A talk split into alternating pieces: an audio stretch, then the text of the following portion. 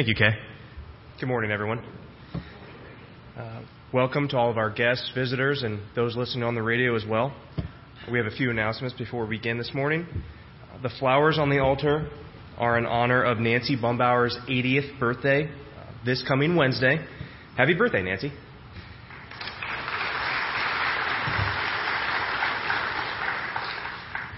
Pastor Joel is enjoying time away with his family this week, and our youth pastor and my smoking hot wife, Tori, is filling in for him.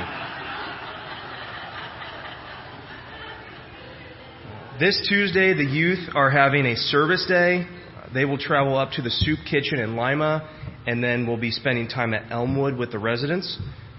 Those going should meet in the parking lot at 9 a.m. Parking lot at 9 a.m and any adults who would like to go along are encouraged to do so as well. And that concludes our announcements. Please stand for our call to worship. Our call to worship uh, comes from 1 Corinthians 13, verses 1 through 8. If we speak in the tongues of mortals and of angels, but we do not have love, I am a noisy gong or a clanging cymbal. And if we have prophetic powers and understand all mysteries and all knowledge, and if we have all faith so as to remove mountains, but do not have love, I am nothing. If we give away all our possessions and hand over our bodies so that we may boast, but do not have love, I gain nothing. Love is patient. Love is kind. Love is not envious or boastful or arrogant or rude. Love, do, love does not insist on its own way. Love is not irritable or resentful. Love rejoices in the truth. Love bears all things. Love believes all things. Love hopes all things. Love endures all things. Love never ends. If you'll open your blue hymnals, uh, the bulletin has it listed as 327, but it's actually 372, and we'll sing, sing Living for Jesus.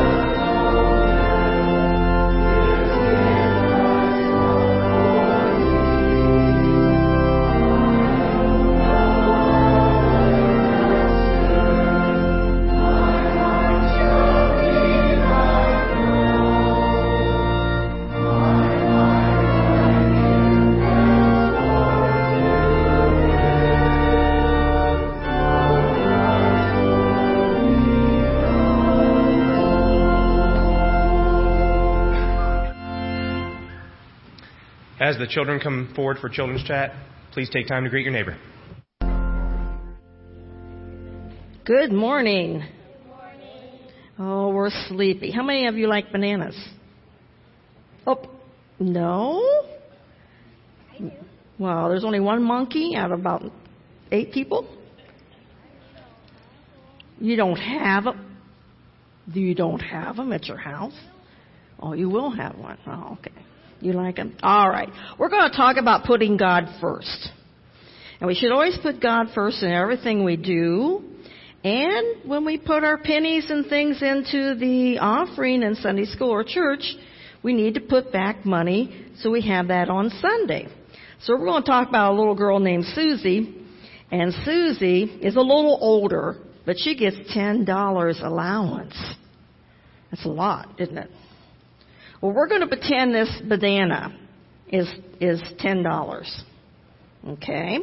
Susie gets her allowance on Monday, but she wants to make sure she has enough money put back for church on Sunday.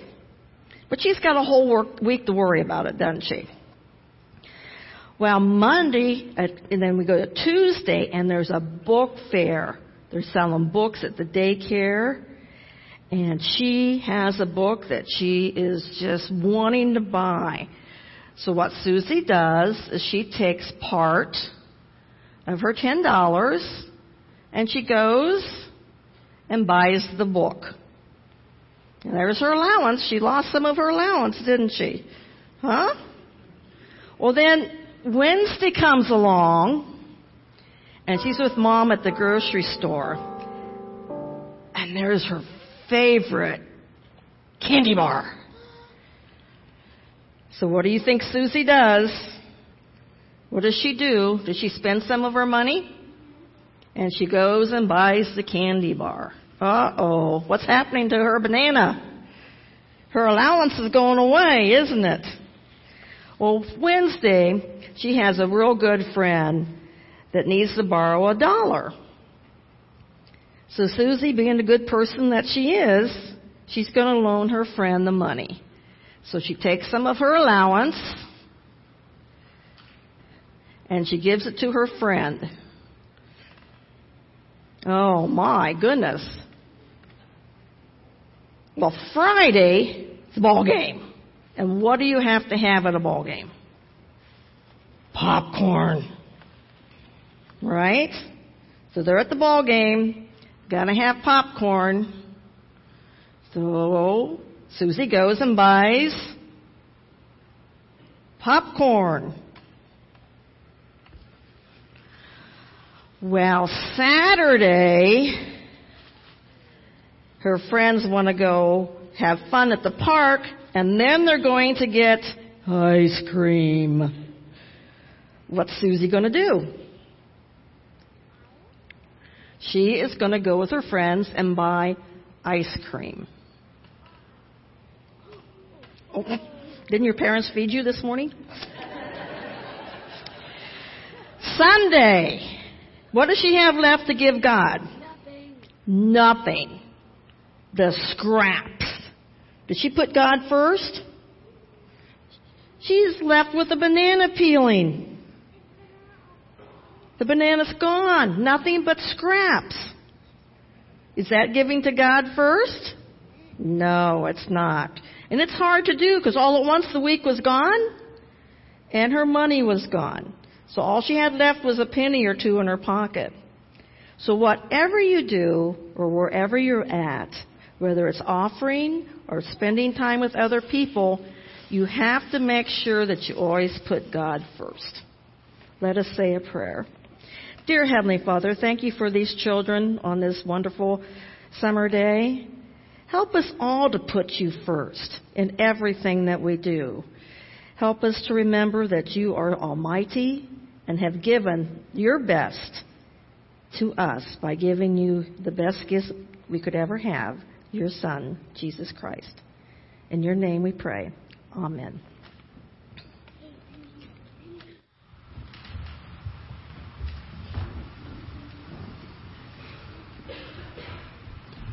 Lost in our service in the last week. Sergeant First Class Elliot J. Robbins, 31, from Ogden, Utah, in Afghanistan. In California, Aviation Electronics Technician First Class Michael D. Dougherty, 42, from Berdan, Arkansas. In Hawaii, Electrician's Mate Second Class Benjamin Corkiet Taylor, 23, from Holly, Michigan. And Lieutenant Joshua L. Drablos, 27, from Forest, Virginia.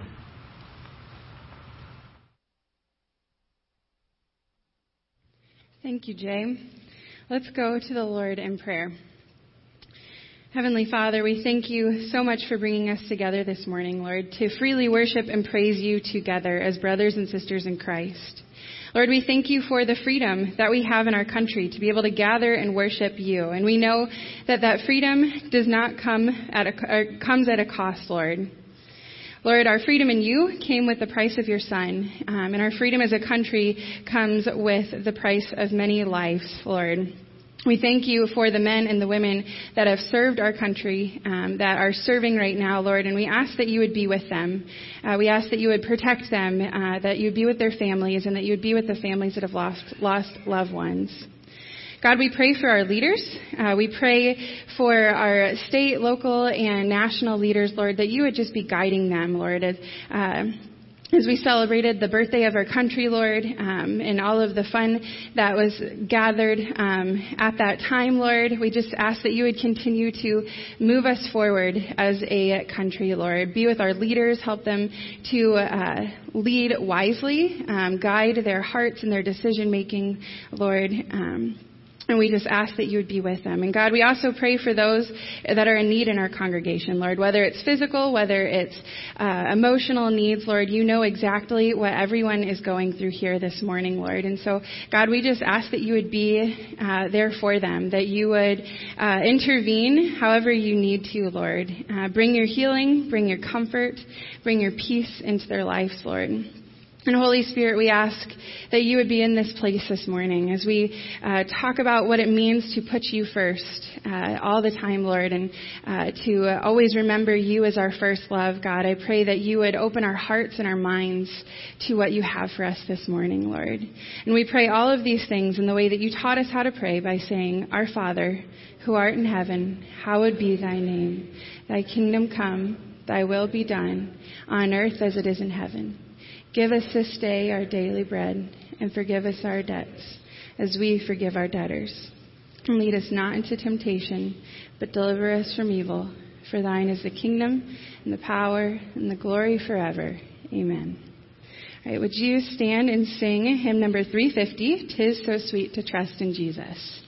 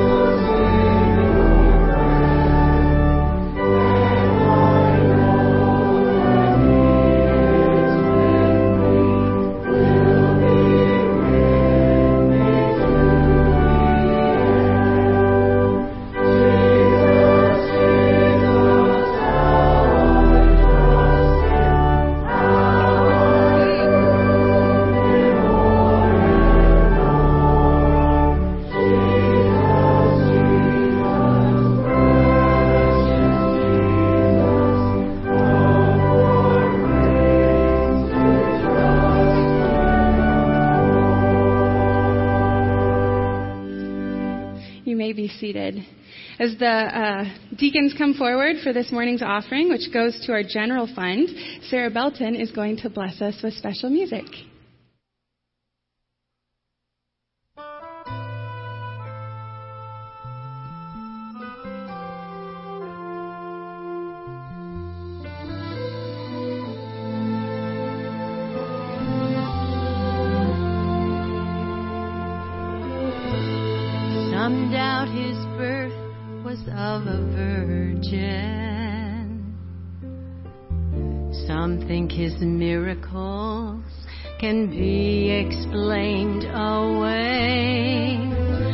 Some say that he was just a good man.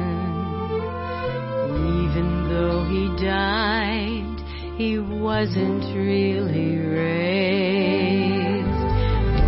Skeptics rise.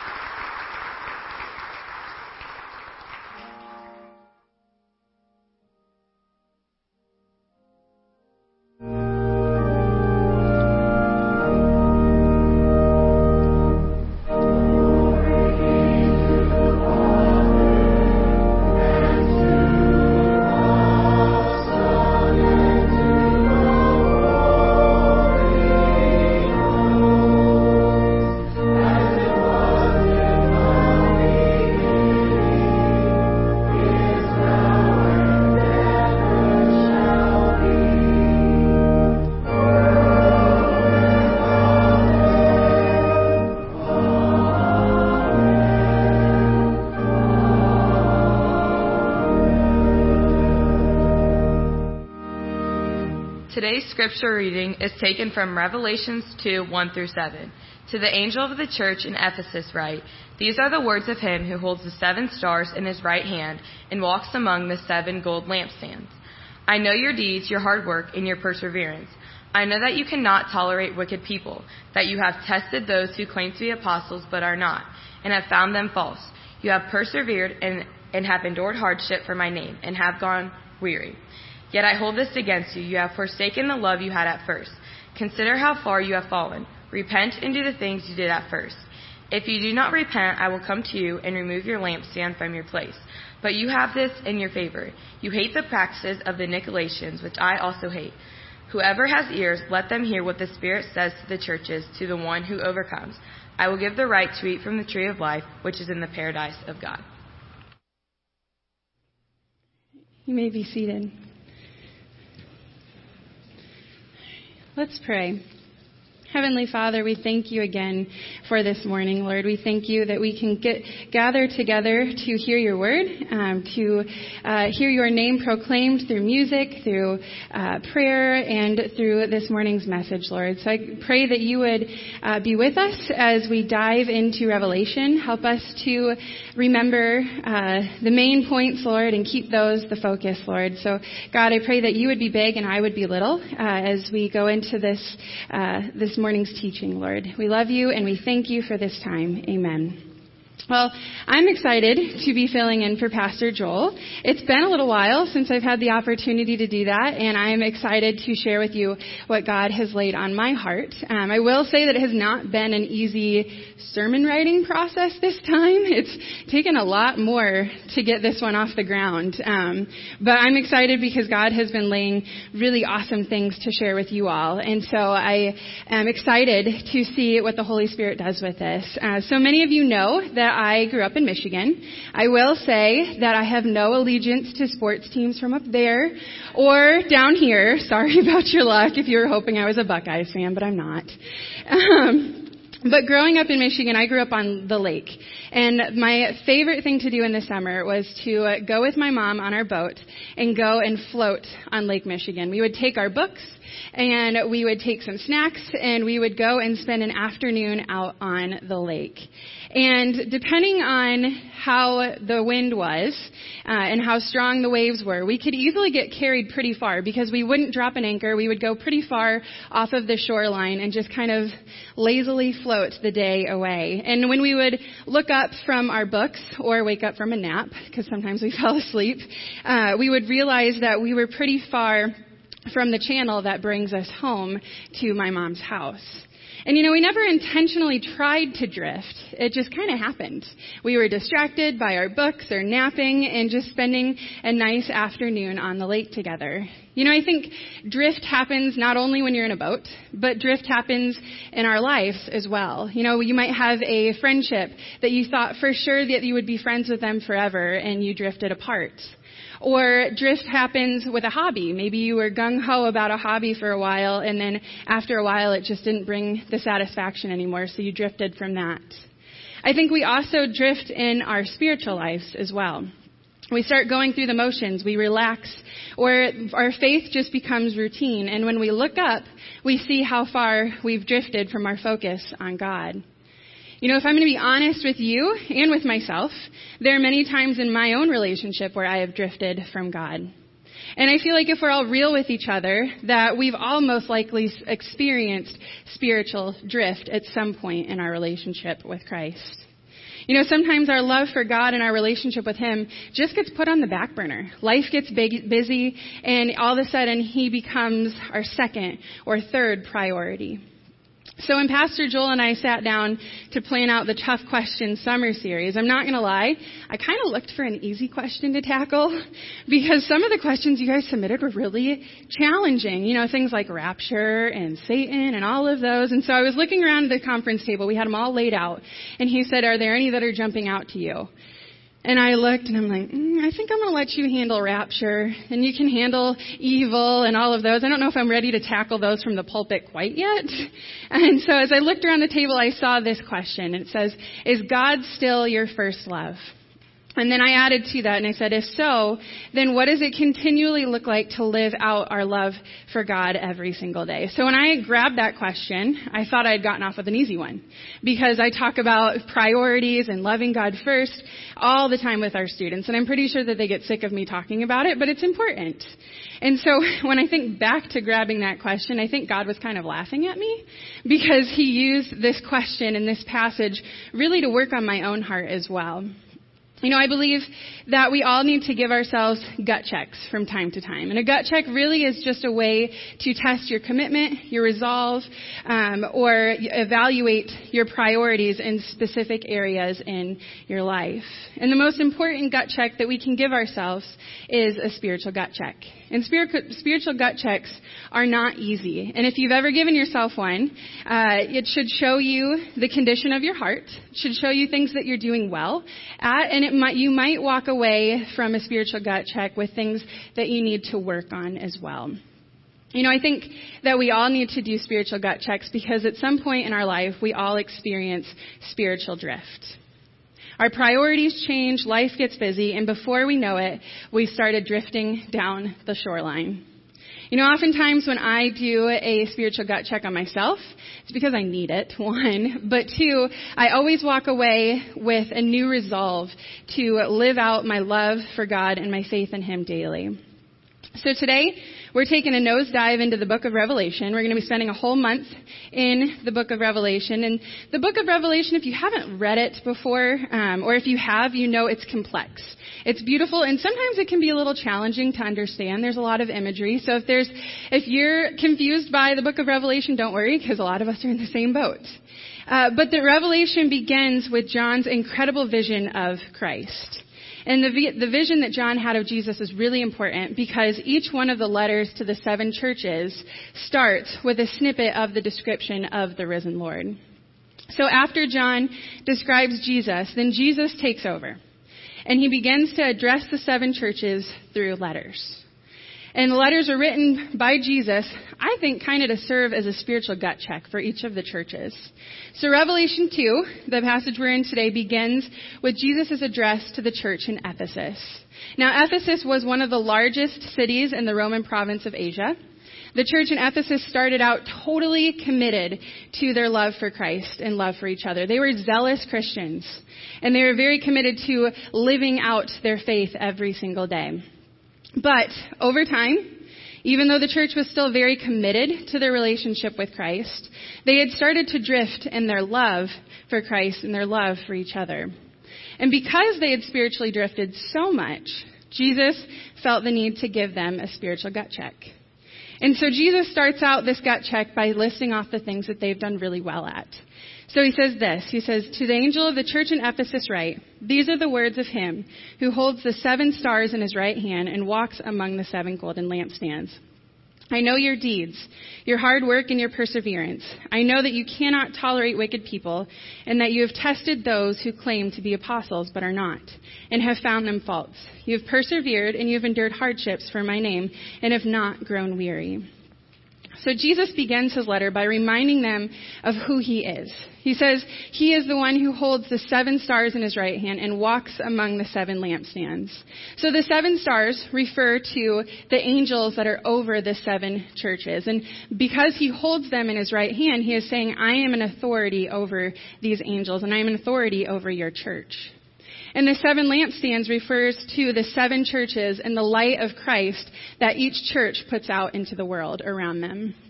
So essentially, Jesus is saying, I know you really well. I know your church well. I've been walking among you for some time. And that also gives him the basis then to go into this gut check. So Jesus has seen everything that they've done. Jesus gives them two thumbs up on their good works and on their endurance. They've persevered, they've worked hard, they didn't put up with false teachers, and they've endured hardships in the name of Christ. So they're doing pretty good.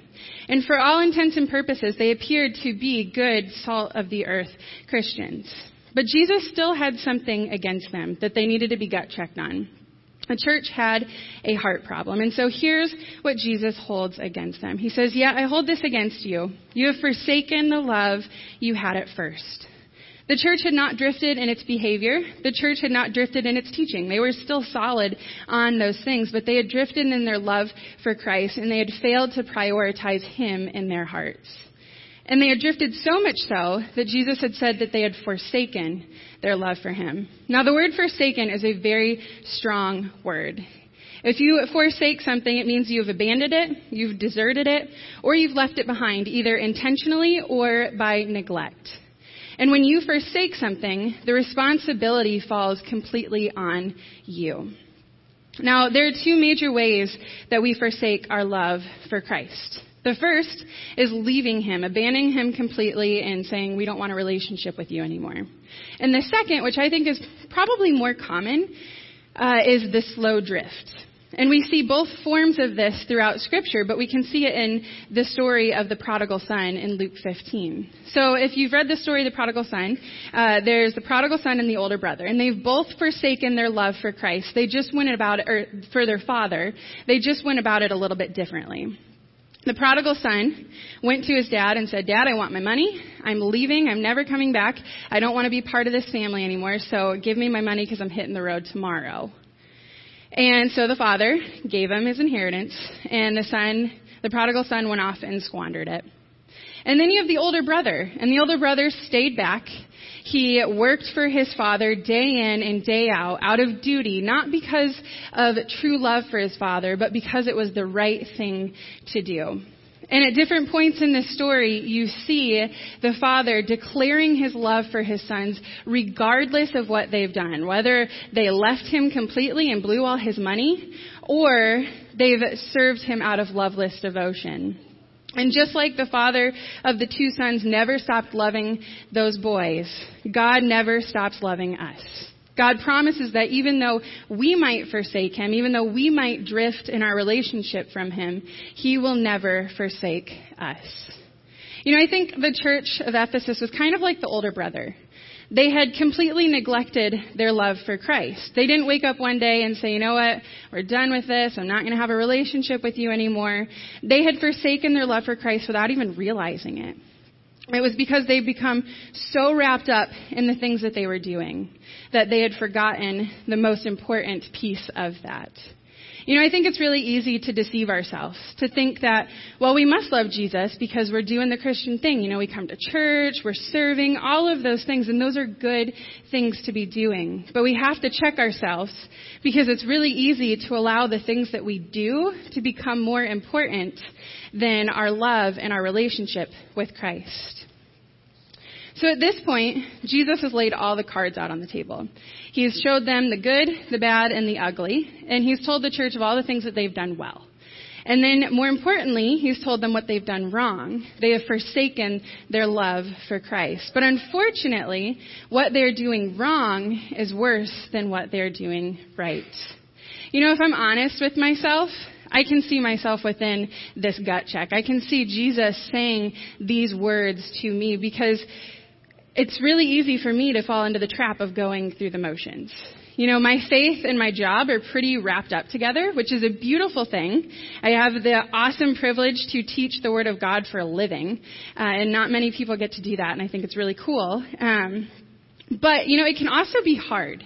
And I found that when I start to blur the lines of studying for myself and studying for youth group, for forming a lesson or sermon prep or whatever, uh, that if I blur those and say, well, you know, I spent this amount of time studying this passage and I still learned something, uh, and I'm, I'm good for the rest of the day. I don't need to study for my own personal relationship with Christ.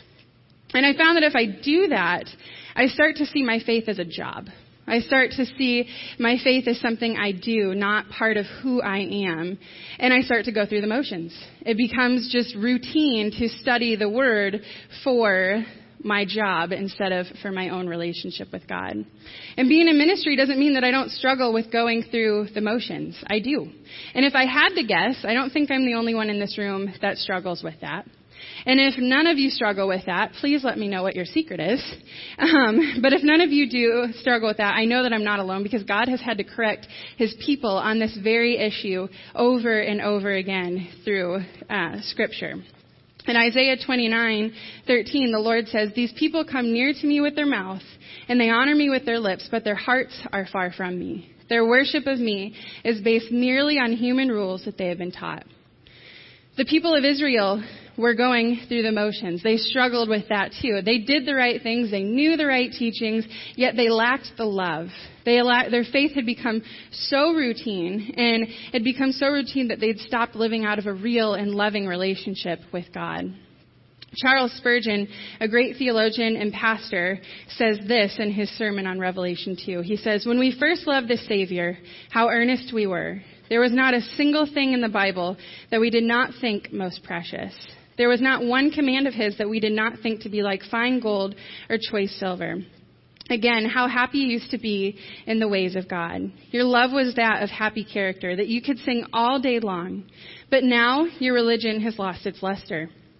You come to the table, oh, the gold has become dim, and you know that when you come to the sacramental table, you often come there without enjoying it. There was a time when every bitter thing was sweet. Whenever you heard the word, it was all precious to you. Again, when we were in our first love, what we would do for Christ. Now, how little we will do. Some of the actions which we performed when we were young Christians, but just converted, when we look back upon them, seem to have been wild and like idle tales. See, loving God isn't about the good works that we can do. It's not about the head knowledge that we have of Him, because God is not fooled by our good works. And He's not fooled by all the information that we know. And He knows when we're putting on an act. He knows when we're going through the motions. And He does not want loveless devotion from us. But he's also not asking us to have lovey-dovey feelings for him from the second we wake up to the second we go to bed. His point is whether love for him is a regular feature and pattern in our lives. So then the question that we have to ask ourselves is, have we become like the church of Ephesus? Have we lost our love for Christ or have we drifted in that love for Christ? Is life, is love for Christ a regular feature and pattern in your life? Or have you allowed life to get in the way of that love? If you're like me and you've, asked, you've answered yes to any of those questions, that's okay, because there is hope. So listen to what Jesus says next. He says, Consider how far you've fallen and repent. Do the things you did at first, because if you do not repent, I will come to you and remove your lampstand from its place. So Jesus gave this pretty hard gut check. And he told the church in Ephesus that they were a loveless group of people going through the motions. That was probably pretty hard to hear, uh, but he didn't just leave them there. He didn't leave them with any way out. He gave them three things to do to rekindle the love that they had forsaken. And the first is remember. Consider how far you've fallen. It seems so simple, remember. But think of it this way. When you first get married, you're in a honeymoon phase, right? Everything is great. It's beautiful. You're in love. And the honeymoon doesn't last forever though, does it? And it's not supposed to.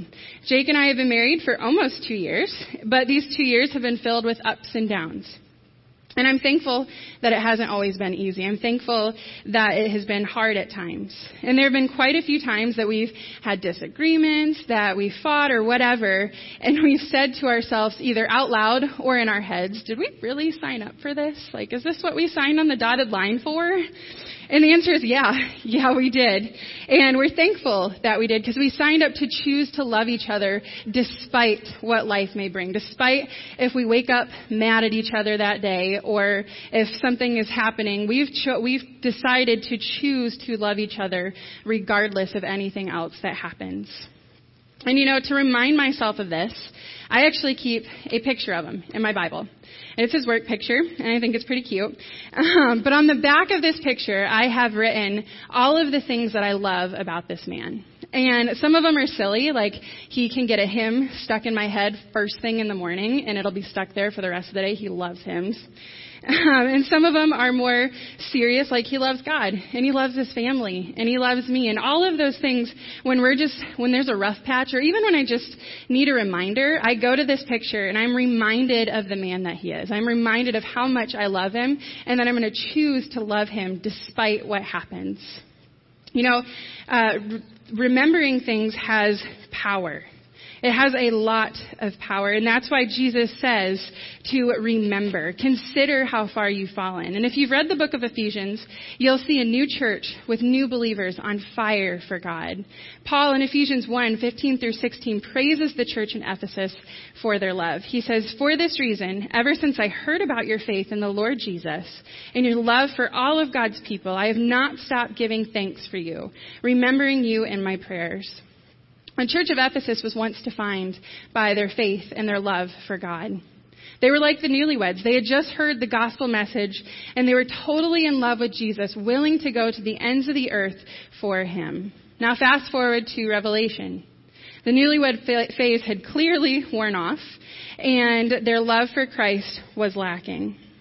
There's a pretty big difference between the church that we meet in Ephesians and this church in Revelations. And Jesus is calling them to remember the love that they had at first. So do you remember when you first heard the gospel message? Do you remember when you first heard it and accepted it into your life that Jesus loves you, that he died for you, that he wants a relationship with you now, but also in eternity? Do you remember how that impacted you? Simply thinking on that, on our transformation in Christ, will, re- will fan our flames of love for him. So then Jesus says that after they have compared their original love for God with the condition of their relationship now, that they were to repent, to turn away from the things that they have allowed to take their focus off of Christ, to turn away from the things that have made them lose sight of that love that they had had, and to repent of the ways that they have served out of loveless duty instead of love-filled devotion. The church in Ephesus needed to turn to the Lord and ask Him to have mercy on them. The church of Ephesus needed to ask Jesus to renew their first love and to grant them the strength to love Him and love others. You know, I believe a church ceases to be a church when the love in their heart is, hearts is gone or that love has grown, gone cold. Love for Christ and love for others are the defining marks of a Christ follower. And we run the risk of becoming ineffective Christ followers if we continue or we live without love. If we've lost or drifted in our love for God, then we've lost our ability to love others well too. And loving God and loving others goes hand in hand. And 1 Corinthians 13, 1 through 3 reminds us of that. Paul says, If I speak in tongues of men or of angels, but do not have love, I am only a resounding gong or a clanging cymbal. If I have the gift of prophecy and can fathom all mysteries and all knowledge, and if I have faith that can move mountains, but do not have love, I am nothing. If I give all I possess to the poor and give over my body to hardship that I may boast, but do not have love, I gain nothing. If we've spiritually drifted and lost our love for Christ, then we have to repent. Jesus told the church in Ephesus that if they did not repent, that there would be consequences. Christ would come in, they would lose their light bearing ability in the world around them, and he would remove their lampstand. The church in Ephesus ceased to be effective, and their light was snuffed out and their lampstand removed. Ephesus is gone. Nothing but ruins can be found. And when we operate out of loveless duty instead of love filled devotion, we run the risk of losing our effectiveness as Christ followers as well.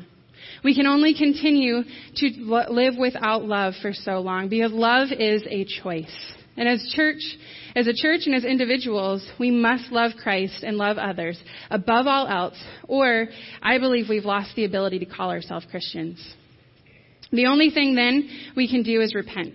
Repent of the things that we've allowed to get in the way of that love. And I'm guilty of this too.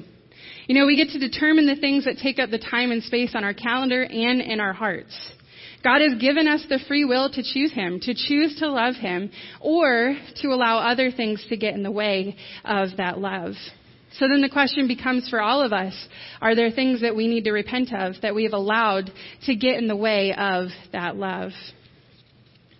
The church in Ephesus was once on fire. And just because they had lost and drifted in their love for Christ didn't mean that they couldn't get that back. Jesus told them that after they had remembered, after they had repented, that they were to repeat. Jesus told them to do the things they did at first that made them fall in love with him.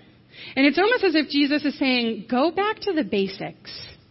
You know, the best piece of advice I've ever received came from me at one of the hardest times in my life. My parents divorced my sophomore year of college. And I remember telling my old youth pastor that I was mad at God. I was mad at my parents. I was basically just mad at the world. Um, and I really honestly wasn't sure if I wanted to have a relationship with God because I was so hurt.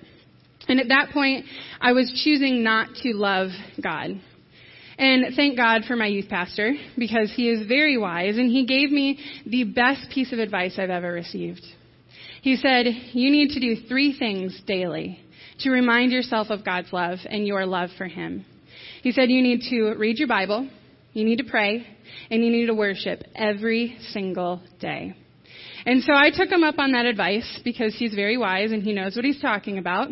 And I chose to read my Bible and to pray and to worship. And I added one more on the end of that, and that was to gather with friends and believers that loved me and that I loved.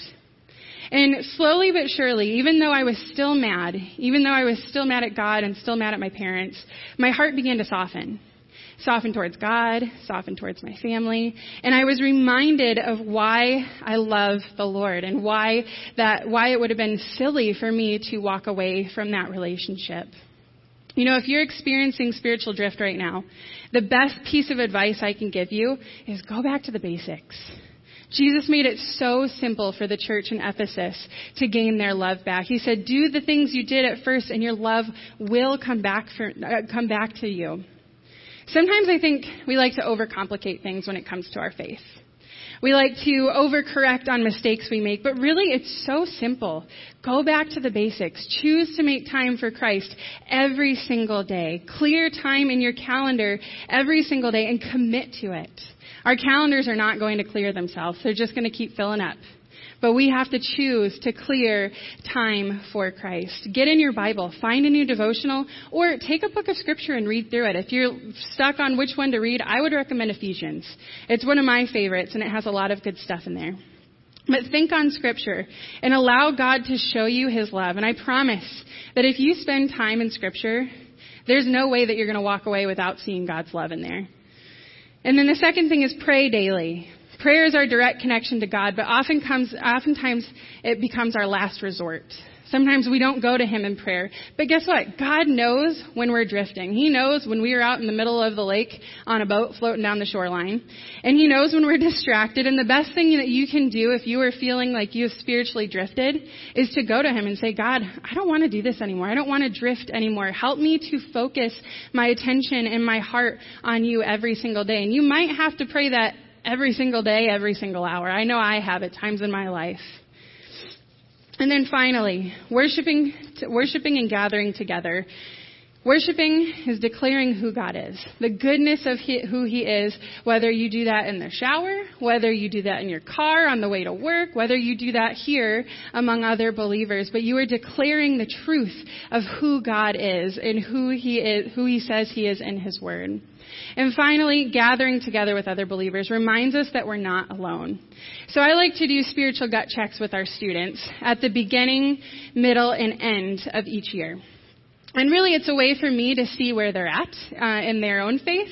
But it's also really cool because when we do those spiritual gut checks, usually one student will be brave enough and they will say, you know, I feel like I've drifted in my relationship with God. And they'll say, you know, Netflix has gotten in the way of that, or friends, or sports, whatever the case may be. And usually when one kid says it, then like clockwork, other kids start saying it as well. And then, but the coolest thing about that moment is that when everyone says that, when people are saying, you know what, I'm struggling too, that there is power because we're reminded that we are not doing this life alone and we're not living out our faith alone. And so it allows us to hold each other accountable in those moments. So find someone to talk to, to share your heart with. Do a spiritual gut check with a friend or with a spouse. Or if you don't have anyone to do a spiritual gut check with and you'd like to do one, come find me. I would love to sit down with you and talk about that. You know, at first, going back to the basics might seem really hard. Um, it might seem too simple. And you might not feel love feelings for Christ the second you open your Bible. That's okay. But I promise you that as you go back to the basics, as you immerse yourself in God's love, that He will change your heart. And sometimes all it takes for us to rekindle our love for Christ is just to go back to the basics. You know, I believe this spiritual gut check is a beautiful reminder that there is still hope for us. And Jesus ends by giving the church an encouragement and a promise for all of us to continually overcome our tendency to spiritually drift. He says, Whoever has ears, let them hear what the Spirit says to the churches. To the one who overcomes, I will give the right to eat from the tree of life, which is in the paradise of God. See, spiritual drift is common, but it doesn't have to be a common theme in our spiritual life. You know, for the church in Ephesus, and I believe for us, overcoming our tendency to spiritually drift requires a lot more than good works and sound teaching. Those are important. But it requires the internal unity of love with Christ and with each other. And then the reward that we get for continually overcoming our spiritual drift is that we get to be united with God in paradise, eating from the tree of life. I don't know about you, but that makes me want to overcome my tendency to spiritual drift. And I hope that it makes you all want to as well, because guess what? I want you there eating from the tree with me. I want us all together in the paradise of God.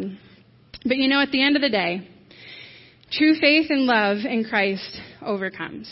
True faith and love in Christ conquers. We can and we are encouraged to overcome our tendency to spiritually drift by keeping Christ first in our life, by keeping our love for Him first. It's not easy, but we can overcome. Let's pray. Heavenly Father, we thank you, Lord. We thank you for this spiritual gut check. It's not easy to hear things like this, Lord. It's not easy to hear the, the good, the bad, and the ugly sometimes, Lord, but it's necessary. God, we pray, we ask that you would forgive us, that you would forgive us of the ways that we have drifted from you. Would you just bring us back to you, Lord? Help us to go back to the basics, to rekindle our love for you, Lord, so that we can love you and love others. God, I pray for anyone in this room that is experiencing spiritual drift right now, Lord, that you would just remind them of your love for them. God, would you bring them back? Would you remind them that they are loved, that even if they've drifted, that it's okay, that you are still here loving us no matter what, Lord. And I pray for all of us that you would give us the strength to continually overcome our tendency to spiritually drift.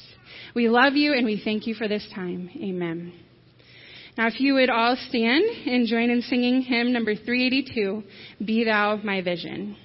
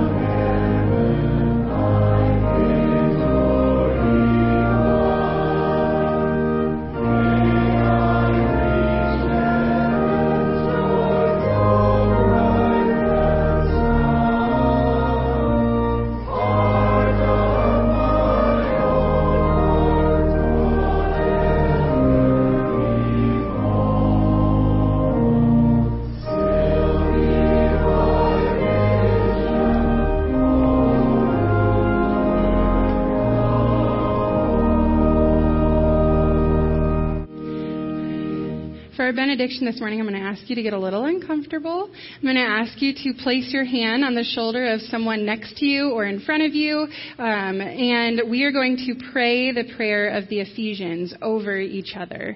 And that prayer reminds us of our love, of Christ's love for us, um, and to live out of that love. So let's pray.